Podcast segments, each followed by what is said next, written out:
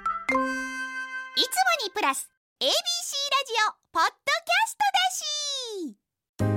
ドキャストだしいつもにプラス ABC ラジオポッドキャストだ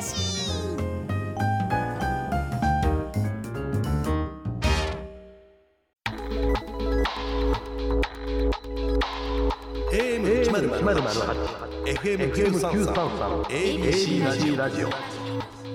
今村翔吾山崎れなの言って聞かせて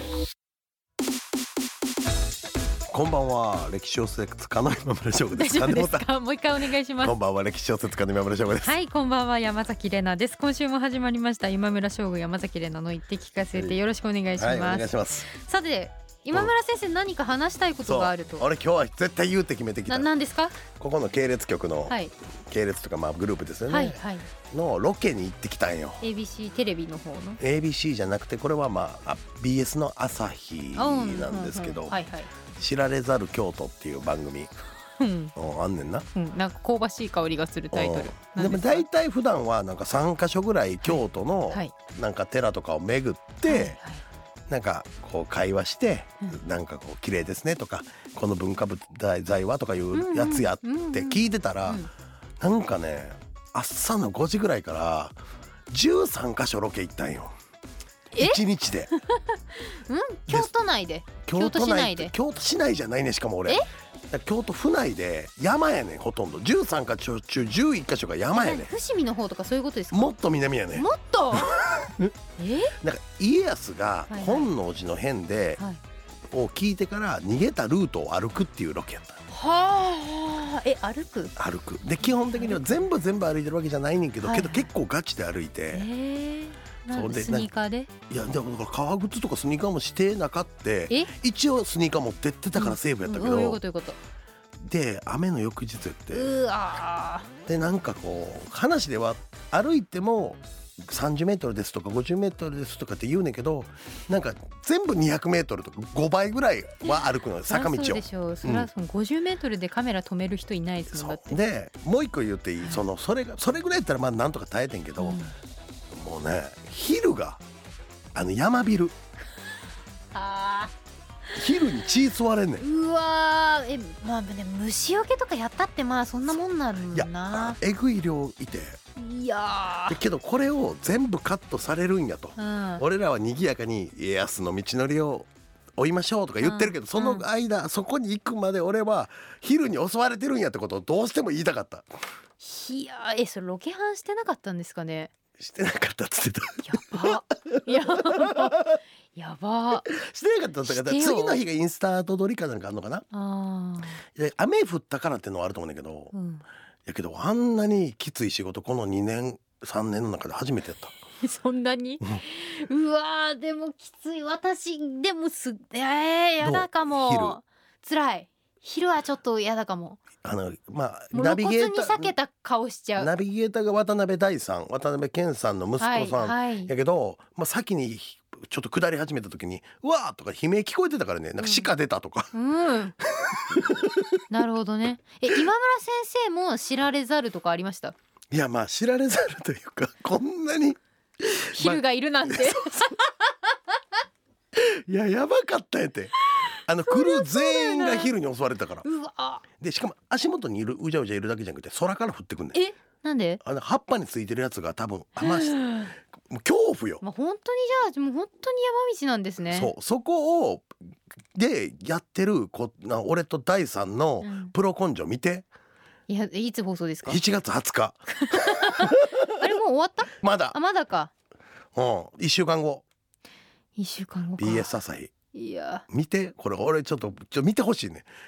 いどん俺もう最後言ったもんカットせんといてなってせめて登ったとこと かそりゃ行かなきゃもう究極の番宣やから言っていいって言ったから見なきゃ番組が言っていいって言ったか昼らがすごかったうっんて、昼がすごいまあこう言っていいって言ったからもう言うわもそれはまあでも言った方がいいし見た方がいいですねそう昼嫌がってる顔してない一切うけど徐々に疲れていってるってカメラマンが今度やっぱ編集したらうん最後らへん、松峠っていうとこで昼がね出たよね体力がもう吸い取られた顔してまあ、る普と、段から出てるわけじゃないから、うんそのそう観光的な問題で、まあ、あの腐すつもりはないんやけど、うんうんタイミングが悪かったんと、まあ、どっちにしてもやっぱ自然やから皆さんあの昼対策、そうね虫対策はしてトレッキングしてほしいなってう思んいまし長た。袖長ズボンでしっかりこう虫除けもある程そう度塗っそてうそうそうそうで靴下もちゃんと履いてそう首とかね、うんそういうとこも守ってそうだけど俺がこれで家康の伊賀越え書くとしたら絶対昼書くなって思ったあー同じ日同じ週ぐらいにやってたんよだから本当に、へーまあ、いい勉強にはなった、確かにそういうのは行ってみないとわかんないですうね、ん知らなかったもんだってえじゃあ家康も昼に襲われてた多かも分し襲れなわいれてたと思うだからそこ描いたらなんかちょっとコメディじゃないなんか戦って取ってくれみたいなさ、雨降ってとかだったらうんね、出てそうですよねそうそうそうでも雨降ったかなんてね記録に残ってないから書き放題ですもんねそそんなんうねだから僕は書けるようになったって言ってたし第三も第三もそれを演技できるようになったって言ってた昼をなんて初めて座れた からなんてポジティブな二人なんですかそう ねえだけど本当に素一敵日のロケで絆ができま した初めましてだったんですか初めましてやったけど、へもうえその日もご飯食べてなんかな、まあ、一気に仲良くなったのよ、うん苦労がすごすぎ ていいですね、うんじゃあちょっと先週話に上がりましたけれども今村先生がもし大河ドラマ書くときは渡辺大さんもそ出るうであなたも出るんやろあなたねナレーションえ語り語り語り年間の語り語り山崎怜奈、うんうん原作今村翔吾、うんすごいね、ふふふふふふふ出演者だとだってほらうん、もう最初から最後まで出てる人って限られてるじゃないですそか、うね、で、まあ、最初から最後まで出るの体力的にうも、んあのしそう芝居素人だから大変そうだし、でかといってもう最初の1ヶ月ぐらいでいなくなるのもなんかちょっと寂しいじゃないですか。だけどけ大河ドラマクラスをやるとめっちゃ叩かれるでその語りの雰囲気が合ってないとか言われる場合もあるで俺も原作で、うんなんか良くないとか今回の大河はとか言われるかもしれない、それ覚悟はある大丈夫うん、大丈夫大丈夫俺も大丈夫、やる気も戦闘民族やん俺らやってってったってメンタルは強くなってる惑星ベジータのやつらやん俺ら、もうね本当にアンチに何言われようとうん大丈夫になってきちゃってるんですよねだからあそう無駄に無駄に心臓強くなってる気がしますなんか最近そんな強くなってどうすんのって感じですけどもうねあーなんか蚊帳の外がなんか言ってんなと思って。だから俺らはやっぱ大河を目指すうん、うん私は大河の語りを目指す、うん今村先生は大河の脚本を 目原指す作脚本を目指すやるぞ、 2週連続で言っちゃったからなこれうん、どんだけこいつらやりたいねんってな伝わったはず や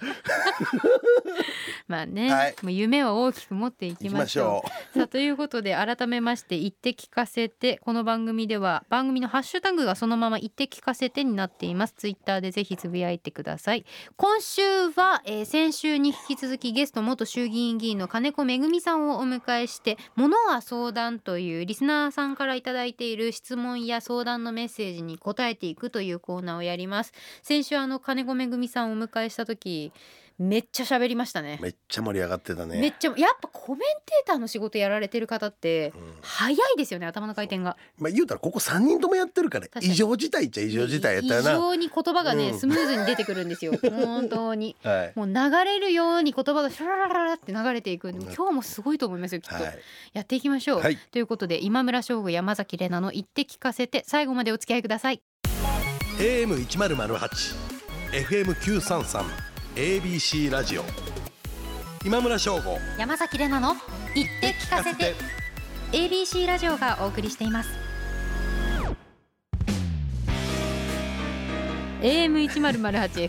FM933 ABC ラジオがお送りしている今村翔吾山崎怜奈の言って聞かせてえ先週に引き続きゲストに元衆議院議員の金子恵美さんにお越しいただいていますよろしくお願いしますよろしくお願いします。ここからお送りするコーナーは「ものは相談」リスナーの皆さんからいただいているお悩みを聞き私たちが答えていくということで「ものは相談」ということわざの通り、まあ、人に相談すれば思わぬ明暗が浮かぶかもしれないということで、うん早速行ってみましょう。埼玉県ラジオネームレントゲニウムさんからいただきましたはい新社会人で会社にも慣れ始めてきたはずなのに体だけはまだまだ順応してくれませんパソコンに何か打ち込む作業などがなくただじっと座って話を聞いているとどうしても睡魔が襲ってきて大事なミーティングでもついつい目が開かなくなります睡魔とどう戦っていますかこんなダメダメな私を救い出してください仕事中眠くなることってありますか今あのテレビでですとうんないですけれども、はいやっぱり政治家時代は、はいあのーやっぱりね何回ね3時間4時間ね、うん単調なね、うん質問だったりを聞いてると、はい本当にね眠かった。なんかねだってお経に聞こえてきます もんねなんかトはンいトントンみたいなえあれ感じに国会議員さんとかで議場で寝てはる人いるやんあれ何パーぐらい寝てるもんなんうんとですね目をつぶってるだけの人も います。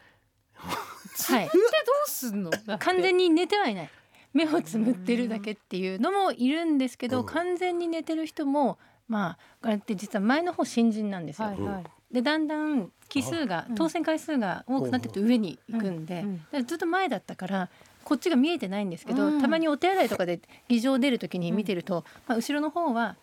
本当に寝てると思い ます。あでもあれそのもの自体が長いですもんおねっしゃる通りです。 3時間も4時間も人って集中力持たないと思うんですよだって映画ですら長くて2時間半とかじゃないですか、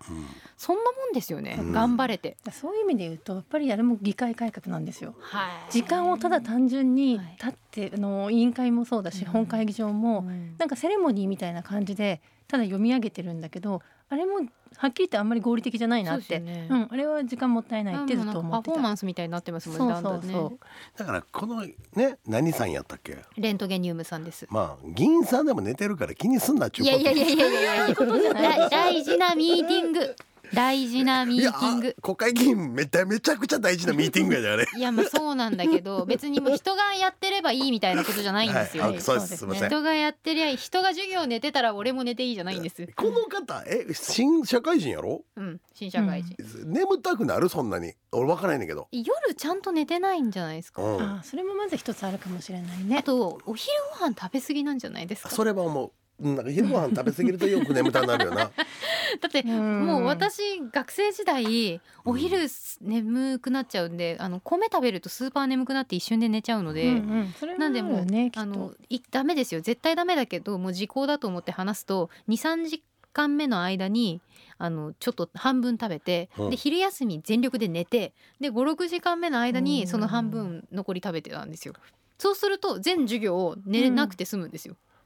寝ないで起き,、うん起きてられる俺から。 1時間目の開始早々に寝て気ぃついたら夕方になってたことあるわやば移動教室も誰も起こしてくれんかったわなんでそこから直木賞を取るまでに至ったのかが気になうん、確かにうねる、 ね。けどそうやんなうんそれはあれでもね私あると思うやっぱりね満腹にしてしまってはいけない午後に関してはうん満腹にはすると必ず眠くなるから今の分けて食べるもいいと思うしどうすればいいんだろうでももう。つねるしかないんじゃないですか私もひたすら議場でつねってました自分の足わ、えーかりますやりませんあやるやる僕もつねったりすつるねるのそーっともうもう車の運転の時とかずっと声出してるからあーってうんであーこれさすがに声が出てる間はねえへんからみたいなそうですそうねね確かに車も眠くなる確かにねねそうそう危ないけどうわうん確かにそうですねそうそうそう大事なミーティング声出すそうまあちっちゃい剣山売ってるからそれチクチクしたらうんペンペンタペインとプのペンタイプとかあはいはのいはいミントのやつとかもあるから今ツボを押ししてね そう手のうんはあまあちょっともう頑張ってくださいとし痛みだかねあとは言いようがない痛みだ 痛みで目を覚ます続きまして神奈川県ラジオネー ム浜高さんからいただきましたはい私の悩みは敏感肌乾燥肌です半世紀以上生きてきて今更感満載ですがそんな軟弱な肌を守るためかひげが濃いので毎朝電動シェーバーが欠かせませんえー今村先生のおひげのスタイルん男性から見てもとても魅力的ですがうん普段どのようにお手入れされてますかま 俺た肌に関わらずボディケア日頃心がけていることがあればお聞かせください俺は確か肌ツルツルですねそれをすごい言っていただけんでメイクさんにも多分これ39になってんけど39の割には肌は綺麗って、うん確かにすごいほっぺそうかももツヤツヤそうで僕は T 字やねんちゃんとあのなんていうのあのカミソリカミソリはいはいはいん使うのはいよはいはいで逆にあれじゃないとそう形は自分で整えてるんでやすっかた後このあのいわゆる口ひげの方ははいちっちゃい、あのなんかね掃除機みたいな形の眉剃りみたいなのしてへるー縦にこう剃れるやつへえ知らなまかっあ無印良品たはいのはいはいいいやつがあるわけよへーでそれでこの角を落とすねんへえするとちょっと若く見えるらしいよっていうのを美容院さんに言われてなるほどそのほうれん線沿いのそうここの角を落とす角を落とすんだへえこだわりがすあそれを若く見えるんですかそこの方こがまで若く見えあるるとあるともさく見えるらしくあーてちょっと細くすなるるほどへえででもうんそう思うと、うん金子さんも肌ツルツルです確かにあ本当にはいありがと何うなさってるんですか何にもしてないって言うとまたなんかえー、とかいや言っもうそれはてないいいでないしょそれはでもないねもうこれ本当にはい本当にお恥ずかしい昨日の話にもつながるんですけど、ああれは言ういいのあれ言って言っもいいたらもう電波乗ってたもんなもう乗ってるんですよ、うんあのね私タオルも洗わないんですよ何のタオルしあの ね衝撃やってんけど、まあ、バスタオルを何回洗いますかみたいなアンケートを取って、はいはいうん金子さんは結構頑張ってやるようになりましたとはいその洗うようになりましたって一何週回使って洗うみたいなそうそうそうバスタオルをそう何回に1回洗う、はい何日に1回洗うみたいな、はいはい私結構頑張りましたって言って出した答えが1週間に1回やってん、で結構俺は衝撃やってんけどまあバスタオルは正直顔の肌の綺麗さとはまあ比例しないですよ別あ関に係ないあでもねそうその雑菌がすごいって言われそのたほほっぺそのほっぺが知りたいはあーありがとうだけど多分これ新潟だと思う新新潟潟の出身いで、あの寒風にずーっとさらされてきたのあでー毛穴はね確かに言われるんですよちあんまり大きくないっていうか、へあーと水もそうだと思うんですよだから、はいはい小さい時からのそういう環境はあったと思うんですけどそもそはも強いんですよ、うんメイクを落とさないで寝るのまだあるおお本当ですか週にまああと二回くらいに日照日照時間とかも結構関わってくるからどっちかというと新潟とかもそんなに多い方じゃないか紫ら外線の浴びてる量とか言いますよあねでも私日焼け止め塗ってなかったよ、え昔日焼け止め塗らないで街頭演説してたからあの議員時代はもう本当にひどくてすごい、それが今ちょっと出てシミが出てきただけども、あんままりやらないのもいいんじゃないかと思っててあやりすぎるのも良くないって言いますよねいつぐらいからやるもんな女の人っていや私はもう中学ぐらいから結構ニキビすごかったんでうんそうなんだ俺とかそもれ気にして皮膚科行ってましたけど俺美容院に勧められたもん全部買ってるからええかもやでほんまに本当だ俺ここ一個な勧められてこだわってえるねえぐいもん買ったん聞いて 何ですか、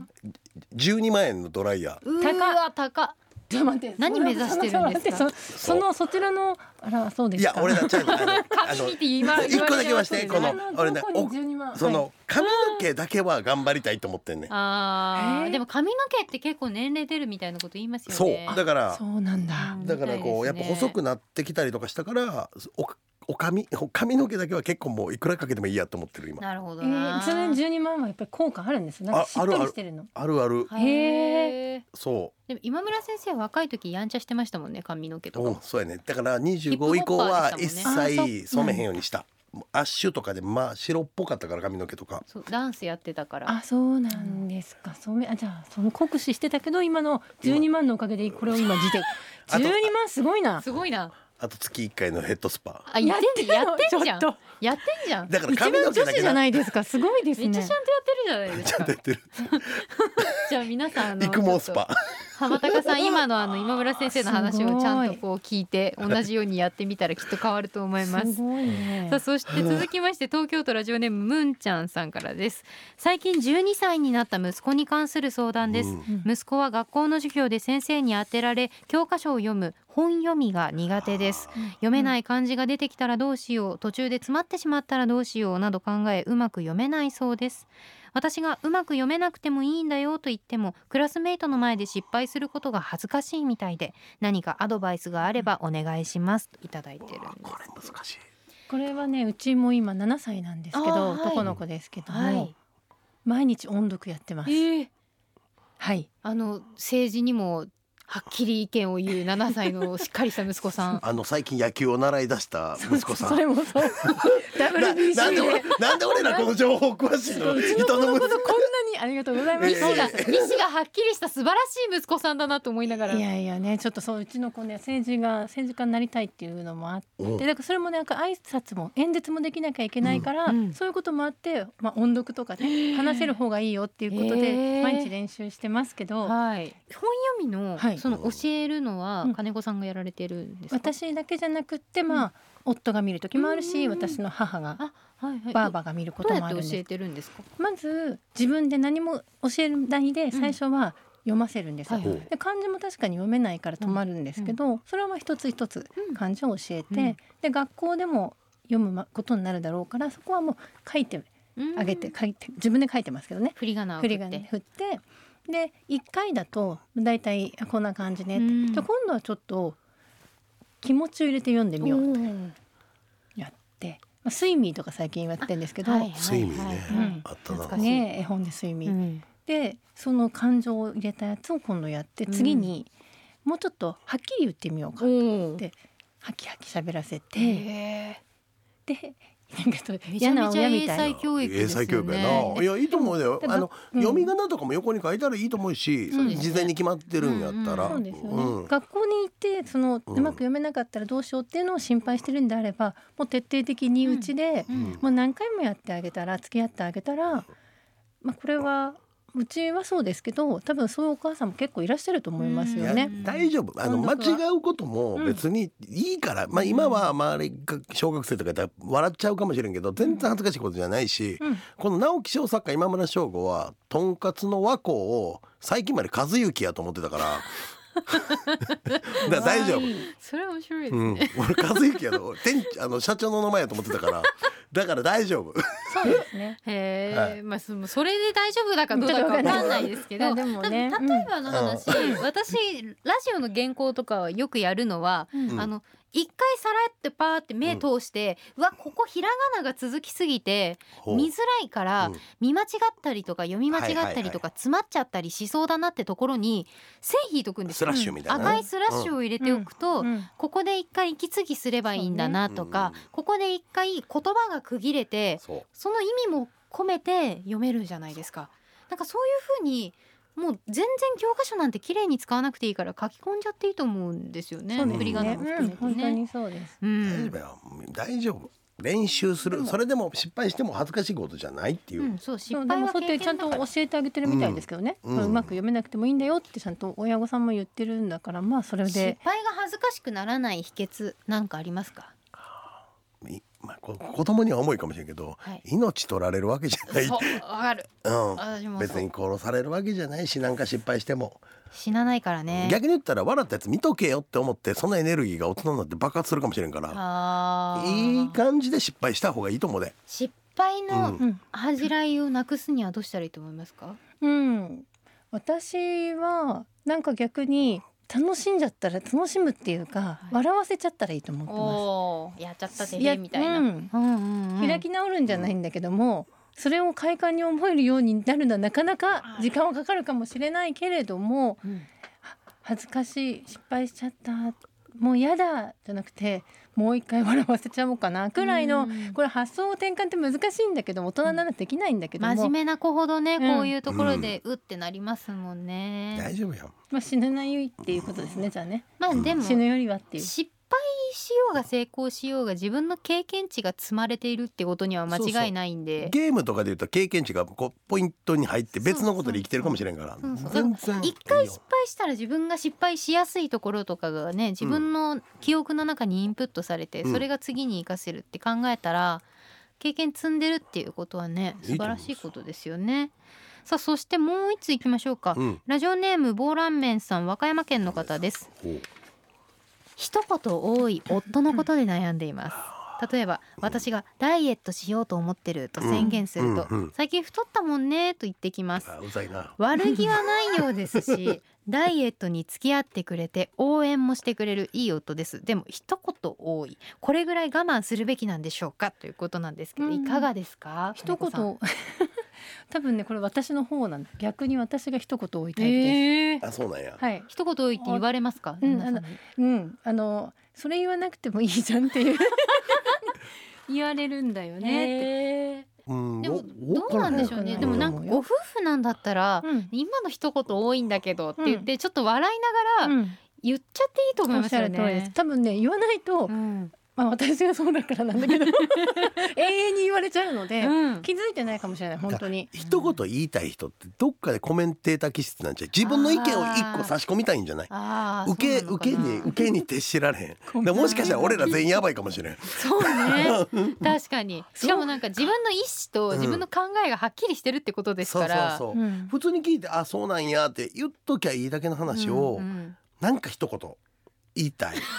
多分ねこれねあー最近太ったもんねっていうのも、うんなんなら相手にその奥さんにその気持ちをさらに共感して言ってるとこなんですよ。あー立ち悪いんだけどそうかもも共感しちゃってて、はいはいそうだね太ったも んねダイエットしようかって言え本当に多分いい人いい応援もしてくれるいい旦那さんだなってのは確かに思うんだけど、はいその表現の仕方、うん一言がちょっと違う方向に行ってるだけなので、うんうんそれをその言い方ちょっと嫌だなっていうのは伝えたらいいと思います。現実突きつけるんじゃなくて、うんそそっか頑張ってねってでいいのよって言ってあげればそいいです気よづね。いたらいいと思うんう。気づかせてあげたらいいんじゃないですか。まあでもそこのなんだろう言い方とかその言葉の価値観の違いとかもすり合わせていかないとわかんないですもんね。本当にだって別人、まあ、夫婦なんて他人なので、うんいろんなことを思って一緒に生活してると思うこといっぱいありますけど、うんでもそれって結局あこの人はそういう環境でこれが当たり前と思って言ってるんだろうなって気づかせてあげなきゃなってうん一個一個やっていかないとずーっと平行線だから、うんそれはすり合わせは必要だとそれ思はいまねす。面倒くさがっちゃいけないですね。コミュニケーションが全てです。あのいろいろあって私が言うのもなんですけれど、あったからこそ言えると思ってます。今対話です。そうですう全てを乗り越えてきた人の強さや強ねさがこのこのコーナー金子さん超強いです ねちょっとまだまだ行きたいところだったんですけれども、お時間が迫ってきてしまったということで2週にわたってお付き合いいただきましたけれども、、はいいかがでしたでしょうか楽しかったですね。今村先生よくお会いしてますもんねそう前の番組でもだから共演してたり朝の番組でも朝の番組でもだから結構意外とよく合ってる人の部類かもしれない全うん うん部類や部類部類に入れてかなり合ってる人やと思うんううんうんいや共演回数は多いそうだからいあえて言わせてくださいもしも日本から政治家がいなくなったら5月31日発売しております、はいあの非常に僕も興味を持った本なのです、うん先週も言いましたが1500円プラス税これはお安いあぜりがひとうございます。騙されたと思って一回手に取ってみてください騙されてないからあの、はうちいの本棚にもあるので、ありがとうございます。ぜひぜひということでありがとうございました言ったやろ昨日俺めっちゃ頑張って宣伝するからって言ってすごい約束を果たしてたんですね。今そう必死で何言ってそういうことだったんですそうね。 言ってって思われてたんです そう政治家という政治家と作家は公約を守るのが大切なんですお作家にも作公家約もを。はいああそうなんですね。作家もまあまあ作家は今付け加えたけ ど私も公約の意味なん公約した公約ってまあ直木賞取ろうっつって俺取ったからあーすごいなるほそうどはいわすごい感じ公約果たしてるい。い感じに丸め込んだっていう風な顔をしてるので、はいそろそろ終わりにしましょうか、はいありがとうございますとありいがうとこうとでございました本日のゲストは元衆議院議員金子めぐみさんでしたありがとうございまあしりあがたとうございました。 AM 一ゼロゼロ八、FM 九三三、ABC ラジオ今村翔吾山崎れなの言って聞かせて AM 一ゼロゼロ八 FM 九三三 ABC ラジオがお送りしている今村翔吾山崎れなの言って聞かせてエンディングのお時間です今村先生まずお知らせをお願いしまはいす、 ABC テレビニュースおかえりに月1レギュラーとして出演中です朝日新聞にて長官小説「ひとよ花よ」が毎日連載中ですあとあれもうさっき言ってたオープニング出たやつマジで見て昼に 昼に座れてるやつ扱いし BS 朝日 BS 朝4日月20日木曜日もう、ま、知られざる京都マジで見て 今回は言うわ7月20日木曜日の夜9時からですマジで見て力がこもってますねもうあの俺のこうもうこれしか俺のんなんか思いを晴らす方法はないんでみんな見て俺のかわいそう昼昼カメラに映ってますかいねや昼は多分映ってないねんけどあそうなんだそれを耐えた俺を見てそういう目で見ればいいんですそうねあのカットされてるとこは全部そういう感じやから それ聞いた後に見るの面白いな、えー、そして私山崎怜奈は東京と名古屋でも番組やっています東京 FM と CBC ラジオでぜひお聞きくださいそして花子東京にて連載中のエッセイが書籍化しました山崎怜奈の言葉のおすそ分け絶賛発売中ですのでぜひご一読くださいそしてこの番組は放送から1ヶ月間 Spotify や Podcast で配信していますラジコのタイムフリーとともにこちらもチェックしてくださいお悩み相談や番組の感想などメッセージもお待ちしています番組ホームページメールフォームよりお送りください採用された方には番組の特製ステッカープレゼントいたしますということでここまでのお相手は今村翔吾と山崎れなでしたまたまた来来週週